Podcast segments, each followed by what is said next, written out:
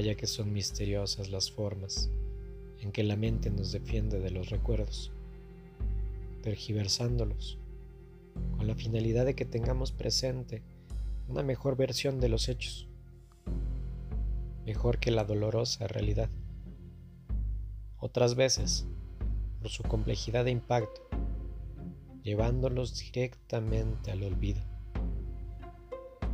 Pasaron meses desde aquellos perturbadores hechos. En mi memoria no quedaban vestigio alguno, o por lo menos eso pensaba. De manera inmediata volví a la vida normal. Mis padres explicaron mi desaparición como reflejo de la adolescencia, intuyendo que quizás me había escapado con alguna chica, amigos o simplemente solo.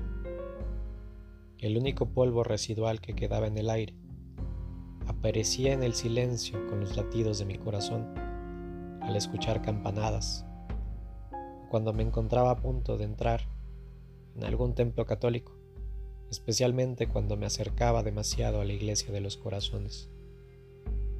No me explicaba por qué, pero mi malestar hizo que evitara a toda costa cualquier acto que significara una alteración a mi tranquilidad. Los rituales que realicé esa temporada eran los de cualquier chico de mi edad. Ir a la escuela, regresar a casa, jugar videojuegos, salir con amigos, coquetear, enamorarme, en ocasiones perdidamente de ciertas personas. Recuerdo que estaba saliendo con alguien.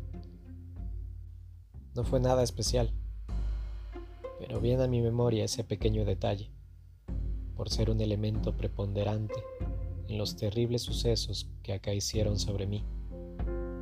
De nueva cuenta. En ese entonces mi casa era una pequeña vivienda en un barrio acomodado de la ciudad.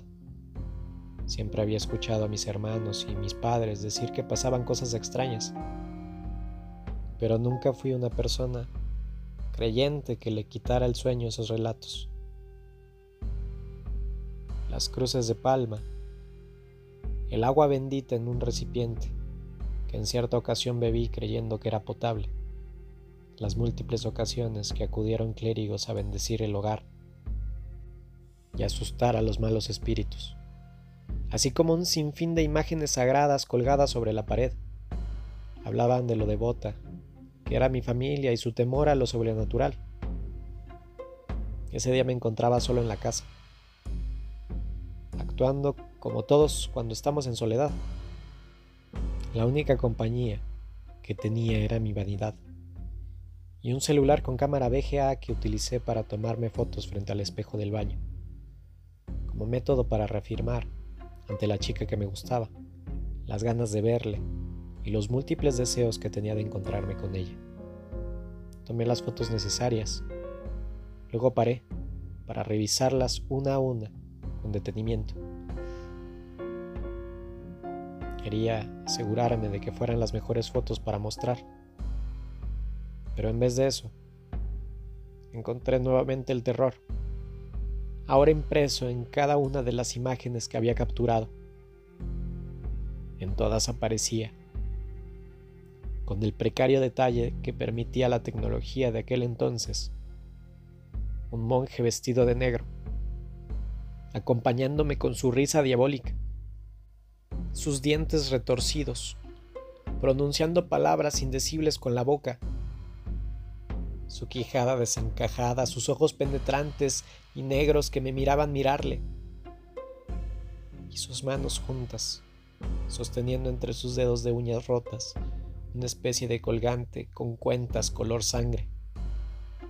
Cada fotografía se acercaba a mí, como si quisiera unirse a mi espíritu. Las imágenes de aquel monje negro, reflejado en el espejo del baño donde todavía me encontraba, causaron un estremecimiento terrible por todo mi ser. Empecé a recordar. Quedé petrificado. Nuevamente perdí la capacidad de controlar mis extremidades. Algo en mi interior sabía que no debía de hacerlo, pero no pude evitarlo. Cerré mis ojos un momento para descansar y al abrirlos todo estaba pintado de sepia. Expectante de aquel embrujo, vi desde el reflejo cómo es que el monje negro se acercaba a mí. Cada movimiento hacía palpitar más rápido mi corazón. La extraña y moribunda presencia recitaba algo, pero no podía escuchar más que las malditas campanadas.